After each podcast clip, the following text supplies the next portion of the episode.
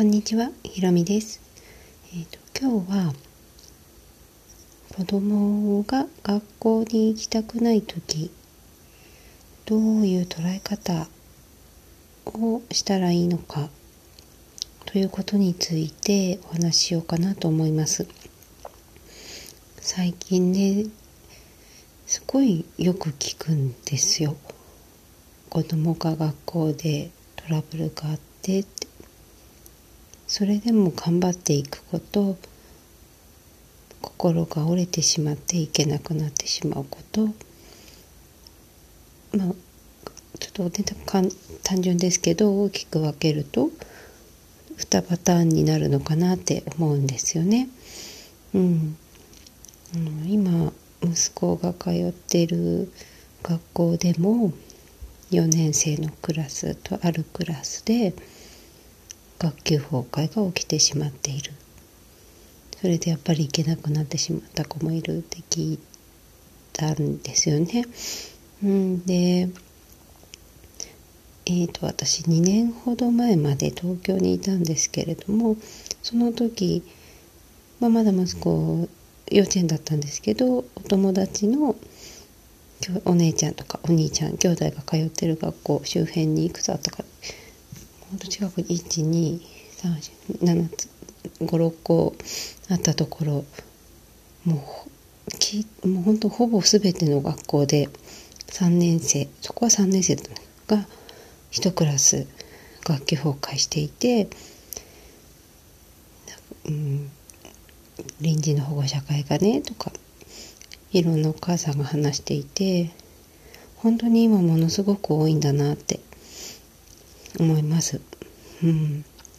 ね、学級崩壊っていうものがなくてもなかなかちょっと頑張れなくていけなかったりとかねあと今よく言葉で聞くのが HSC Highly Sensitive Children でしたっけ？とてもね繊細な敏感なお子さんということでうん。たくさんねなかなか集団行動でいろいろ敏感に感じ取りすぎちゃって苦しくなってしまったりとかねしてるのかなって思うんですけれども。うん。そんな時にまずそうだな。私が思うのは学校に行くことが良い。行かないのが良くない。っていう二元性ですよね。いい悪い。行かないことは悪いことだとか行かないのは良くないこと。そこで考えない。うん。ということですね。でうん私今40代ですけど私の親の世代60代。とかの世代からするとやっぱりどうしてもね学校に行くことがいいことで行かないのはどうなの？みたいになってしまうかなと思うんですけれども、ね、そのような中で育ってきたのでそれをそのままねなんとなく集合意識レベルというか意識の深いところで持っちゃってる方もね疑うことなく持っちゃってる方もいるかなと思うんですけれどもうん。別に行かなくても、うん、学校でも学ぶことよりも生きていく力自分の力で自分の望む人生を生きていく力をつけていくということが大切なんじゃないかなって私はとても思っています。うん、だからちょっと私もお友達ママ友とこのちょっと前数ヶ月前に話して今年はコロナでね学力が心配なんだよねっていう話をのママがしていて私ハッとしたね。学力の心配一切したことがなかったって。よっぽどじゃない限りうんね日本で普通に学校に通っていればよっぽどのことがない限り最低限の学力は身につくと私は思っていて別に、ね、東大京大とかハーバードとかそういうところに私は、まあ、行ってほしいと思ってるわけではないので、うん。ね、だから普通に多分最低限の学力は身につくしそうですよね。あので自分ちょっとじゃ一旦ちょっと話飛ぶんですけど自分の同級生とか見た時にどうでしょうか？中学校小学校うん小学校中学校の同級生で、えー、クラスで一番勉強ができて学級委員なんかもやってその子がずば抜けて幸せになっていますか？っていうことなんですよね。うん。うんそうだなもしかしたら外から見たら幸せになってる人も幸せそうに見える人もいるかもしれないんですよね。例えばうんといいし地元、ね、田舎とかだった地元で進学校と言われるような高校に行ってそのまままたいいね国立の大学に入ったりしてで留学とかも在学中にしたりしてで戻ってきてうん国家公務員をやっていますとか。外から見たらあの人すごい成功したねって思うかもしれないんですけどじゃあ実際その人がその仕事ですごい幸せに働いてるかどうかってわからないんですよ。もしかしたらそもうすごい身を削って苦しみながらも仕事をして、ね、でお家にですごい忙しく仕事をしてるからお家に帰ってもなんか家族とうまくコミュニケーションが取れてないとか、うん、あったりとかしてだからその幸せの定義っていうものがやっぱり少しずつ変わってきてると思っていていい大学に行っていい仕事について高収入を得るとかそういうことではやっぱり少しずつなくなってきてると思うんですよね。うん、私の幼稚園の先生、まあ、息子もちょっと教えていただいても2世代で教えていただいた幼稚園の先生が私の教え子でねって言ってすごいな,、うん、なんかやっぱり学校の先生をやってる教え子さんがいてそのことに先生はすごい喜んでいるんですけれども今ってでもその先生は70代だから学校の先生ってやっぱり先生っていうところがあるんだろうなと思うんですけど今って、うん、学校の先生だからすごいって私たちの世代からすると特にないじゃないですか。なのでそもそものいろんな概念が崩れてきていてで、まあ、私は特になんかね考え方がちょっとまあ自由だからっていうのもあるかもしれないんですけど会社の名前とかそういうところに全く魅力を感じなくてむしろやっぱり自分で自分のスキルを持ってそれで生計を立てていたりとかもね豊かさを循環させてハッピーに生きてる人ってたくさんいるんですよね。でそういう人って本当にすごいなって思うんです。うん。そうだな。なんか極端な話になっちゃうんですけど私知り合いで地元でもうなんだろうもう誰も行くところがないようなあ他の入れるとこがないからここに行くってもう偏差値40ぐらいの高校にいた人ですごいもう当時も不良だったっていう人が今50代になって自分で、えっと、30代ぐらいからなんかやっ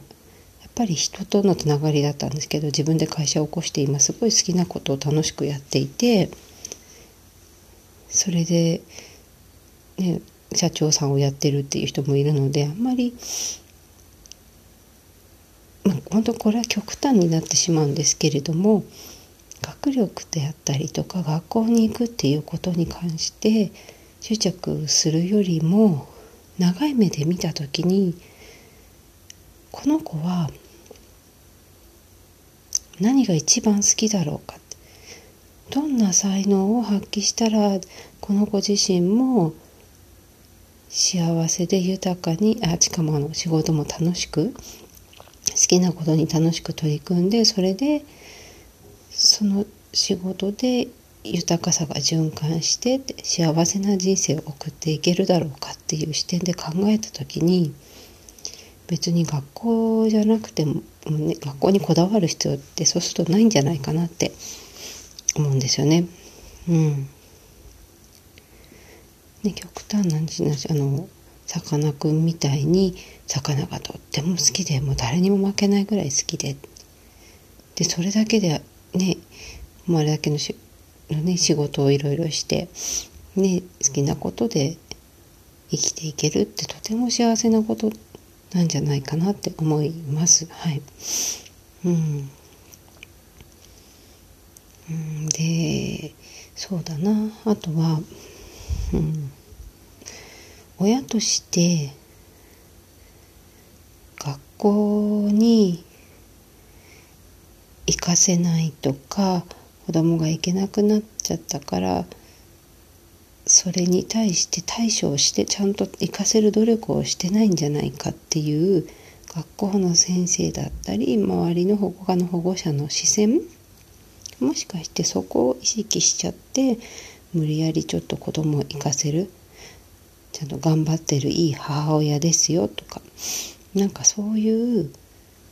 外側の視点視線をこう意識した行動をとってしまうと余計子供を追い詰めてしまうんじゃないかなっていうのが私は思っています。やっぱりに特に学校で勉強というより、ね、大体トラブルが本当に人間関係だと思うお友達関係だと思うんですけれども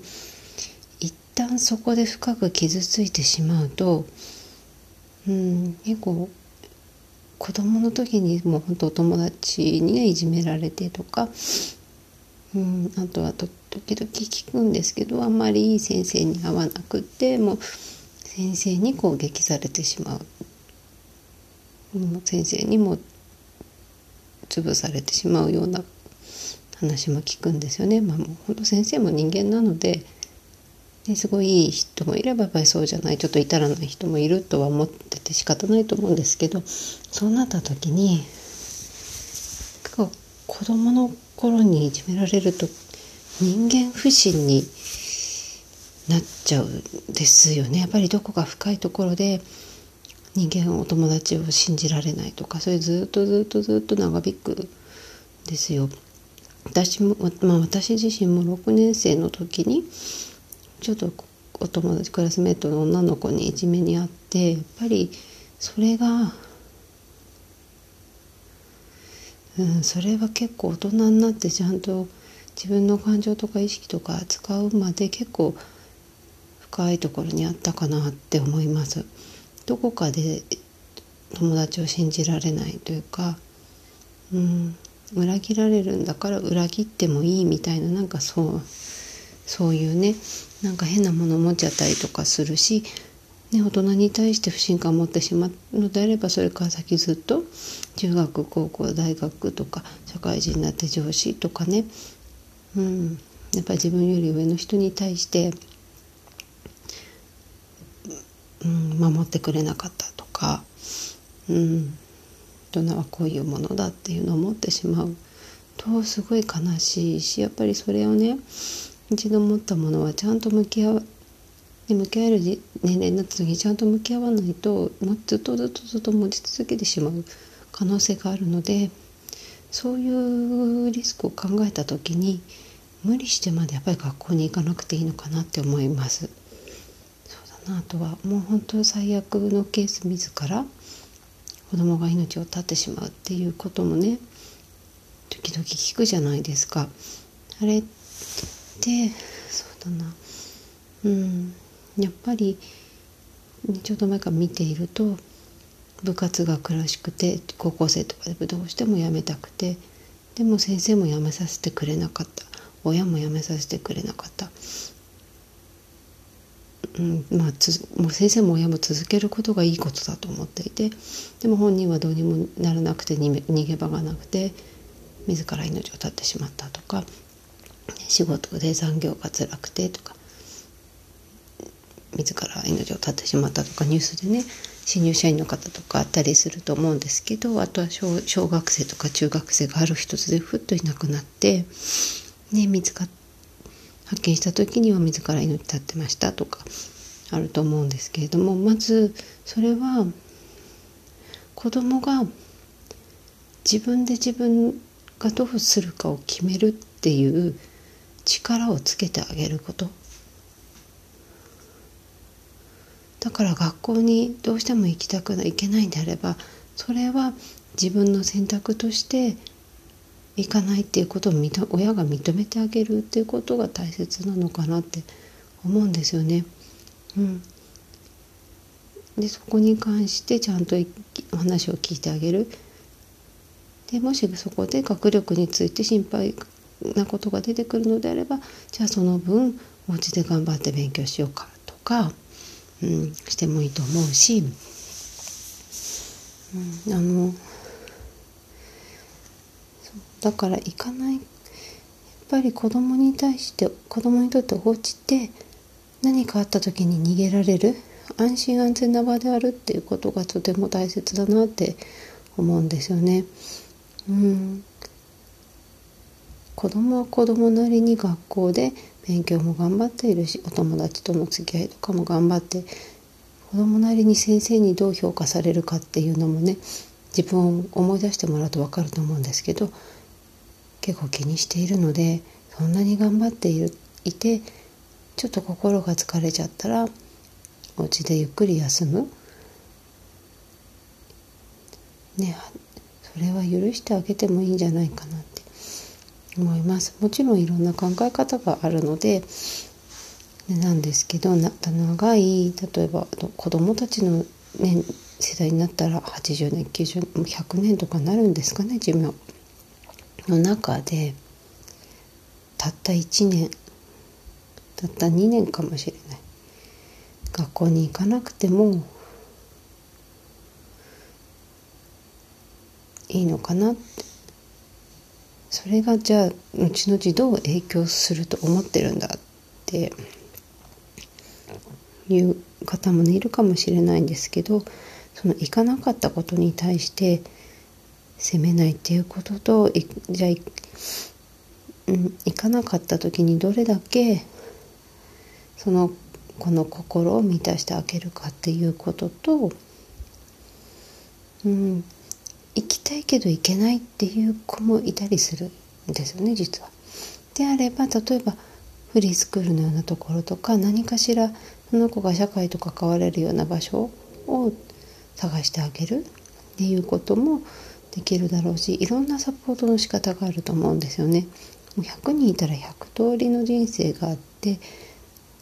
ね同じ状況でも耐えられること同じ状況でもうどうしてもいけなくなっちゃう子とかいろいろいるのでもうケースバイケースでその子の中にある答えを見て探していくということがね一番大切になるのかなと思うんですけれども子どもの心が壊れるまで無理して生かせない壊れてから対処するっていうのはやっぱり遅いと思うんですよね。うん、もうなんか親がが学校のからなんか出てこない方が悪いと言われて意地になって子供無理やり行かせるとかもその親と先生親と学校の戦いとかになってしまってもそんなものに子供を巻き込んでしまったらとてもかわいそうなので行かないっていうことを許してあげるってどうしても本当に行けなかったら行かないっていうことを許してあげるっていうこととそれに対して周りが何かを言ってきたとしたら子供に対してでもですし自分に対してでもいいんですけどそれを全部引き受けてでも子供を守る。そのぐらいの覚悟をしてもいいのかなって。このぐらいの覚悟はやっぱり必要なんじゃないのかな。子供を守るために。子供がうん。幸せに生きていくために親な本当に一番つらかった時何かあった時に100%自分の味方をしてくれる人がいるって本当に後々ものすごいパワーになるんですよね何かあった時に。もう無理して修行のように行きたくないけど親に引きずられて毎日ってでそれで何か人生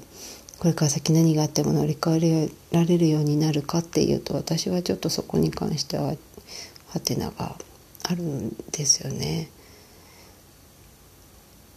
逆に逃げ場がなくて辛くなっちゃうじゃないかなっていう危険性の方が感じていてむしろやっぱり何かあった時にできない自分いけない学校に行けない自分そんな自分を100%まるっと受け止めてくれる人がいるとあ自分はこれでいいんだって100%自分を肯定できてうん。そこからもう一回前向きに取り組んでいけるようになったりするんですよね。うん、うん。だからそうだな。うん私が何をまとめとしてどう言いたいかっていうと、まあ、私自身が本当にいろんな子供がいろんな子が傷ついて学校に行けなくなってるっていうのを見てものすごい悲しいなっていうのとなんでこんなことが起きてしまってるんだろうっていう思いといろいろあるんですけれども、うん、もしなもしそうんとそうだな。やっぱり未来学校に行かないことで未来を悲観するというよりも、うん、じゃあこの子のが幸せに生きていくために今何ができるだろうかと考えた時に結局子供だから将来があるっていう見方をするのではなく大人と一緒で今この瞬間が幸せであること楽しい時間を過ごすっていうことを積み重ねていくっていうことが大切なんじゃないかなって。例えば1年365日のうちに何日幸せでこの子は暮らせただろうかって。お家にいることでちょっとゆっくりのんびりするけどそれで学校に行くよりもハッピーな時間を過ごせるのであれば、ね、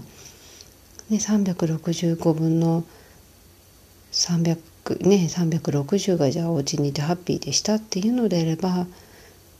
それはそれでいいんじゃないか。365分の365が毎日とにかく学校ですごいまあ土日があるかそんなないか、うん、でもいた分だけも毎日とにかく必死で辛かったですっていう人生を送ってでその辛い辛い辛い辛い辛いっていう波動が思ったままいくと多分その 辛い波動が辛い現実をね引き寄せちゃうと思うんですよね。